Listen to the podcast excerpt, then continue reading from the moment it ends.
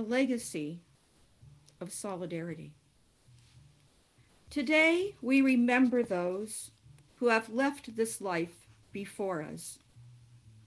We remember them as they were, with strengths and weaknesses, virtues and flaws, privileges and disadvantages, tough facades or hearts on their sleeves. People like us, vulnerable, courageous, scared, maybe even a little cowardly sometimes, hesitant or overeager, bluntly honest or cautiously polite, clueless and caring.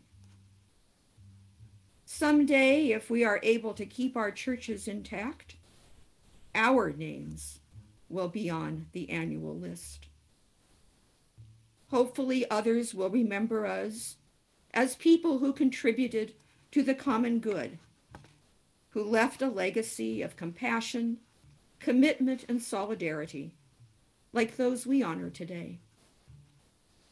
Hopefully, they will forget, or at least forgive, the times we fell short of that legacy. Hopefully, they will have grown past the need to have perfect ancestors and mentors.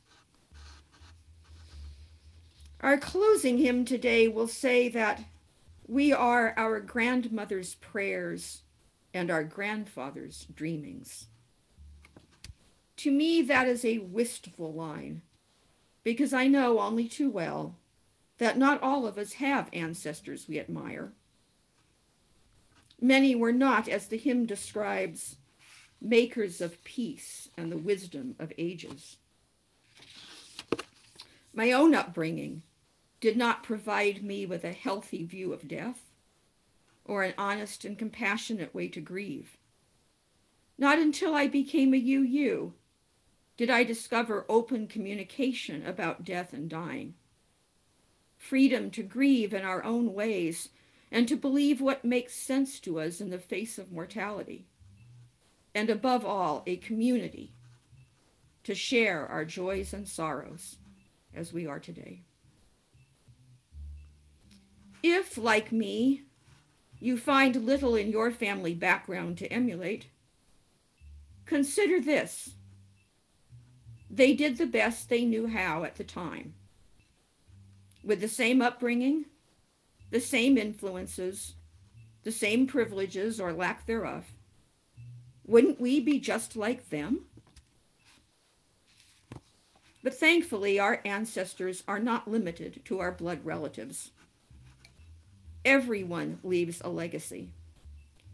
And to a great extent, we can choose to follow the legacy of those who resisted our ancestors. Researching ancestry is very popular today. Perhaps we have physical traits that don't fit the stories we've been told. Or, like many of us in the US, we have been deprived of knowing our roots. Or maybe we are motivated by a kind of reckoning. We might be new to the shock and shame that many otherwise compassionate people experience when they realize that so much of what they take for granted as good has often been built on the backs of others at great cost. We want to know if our ancestors were friends or foes, oppressor or oppressed. We may seek relief. Oh, great! My ancestors were abolitionists. Or a type of guilt. Oh, no. My ancestors committed genocide. A guilt we hope will push us harder to do good when we are feeling cowardly or lazy or just flat out exhausted. Personally, I don't think it matters much who were your blood ancestors. To the extent I know anything about mine, they are nothing to brag about, and then some. Am I obligated to undo the damage they caused? Yes, but not because I'm descended from them.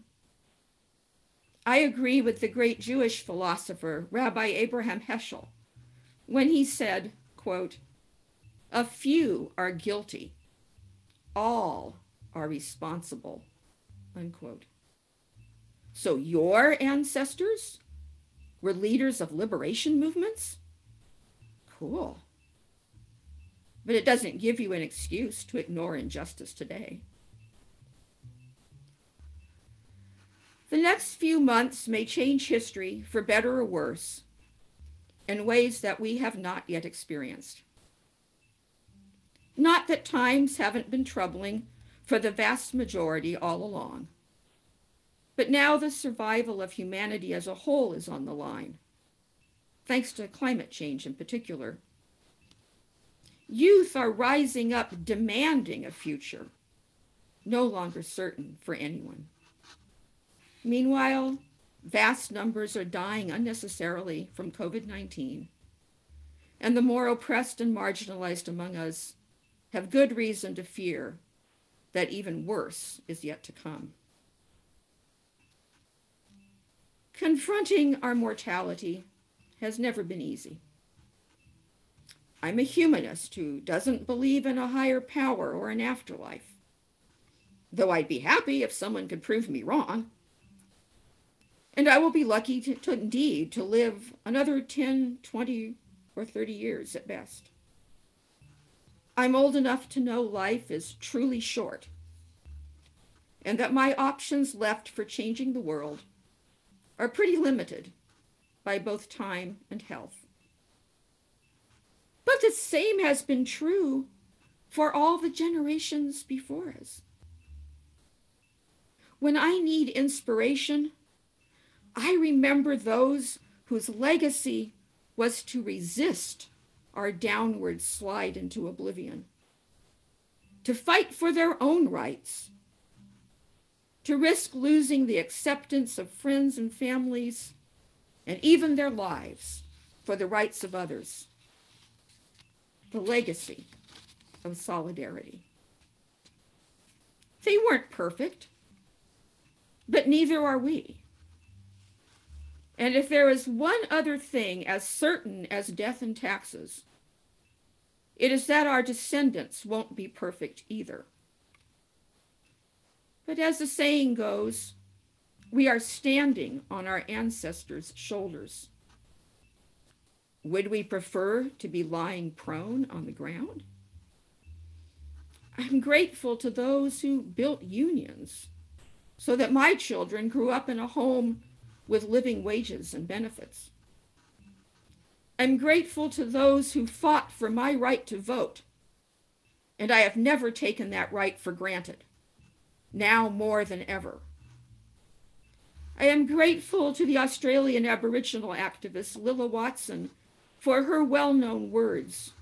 Quote, if you have come to help me, you are wasting your time.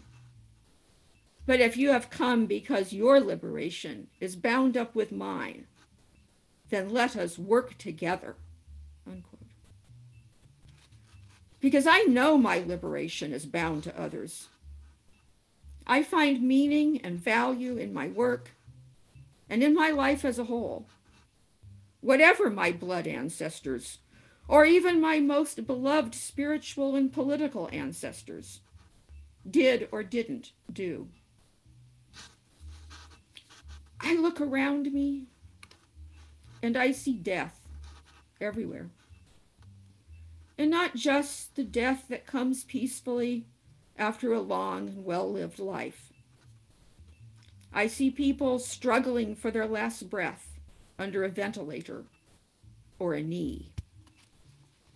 I see toddlers dying in cages. I see people of color gunned down in the streets. I see refugees being returned to certain death. I see suicides of despair.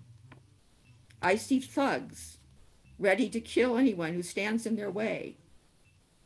And that could very well mean you or me, maybe even as soon as next week. I see an economic and political system that runs on death, does not run on life. So let us honor the memory of the dead with the defiance of being fully alive.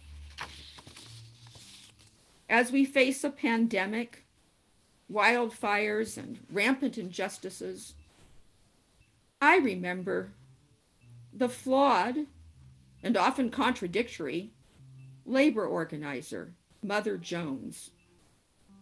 She survived the death of her husband and four, four little children in a yellow fever epidemic.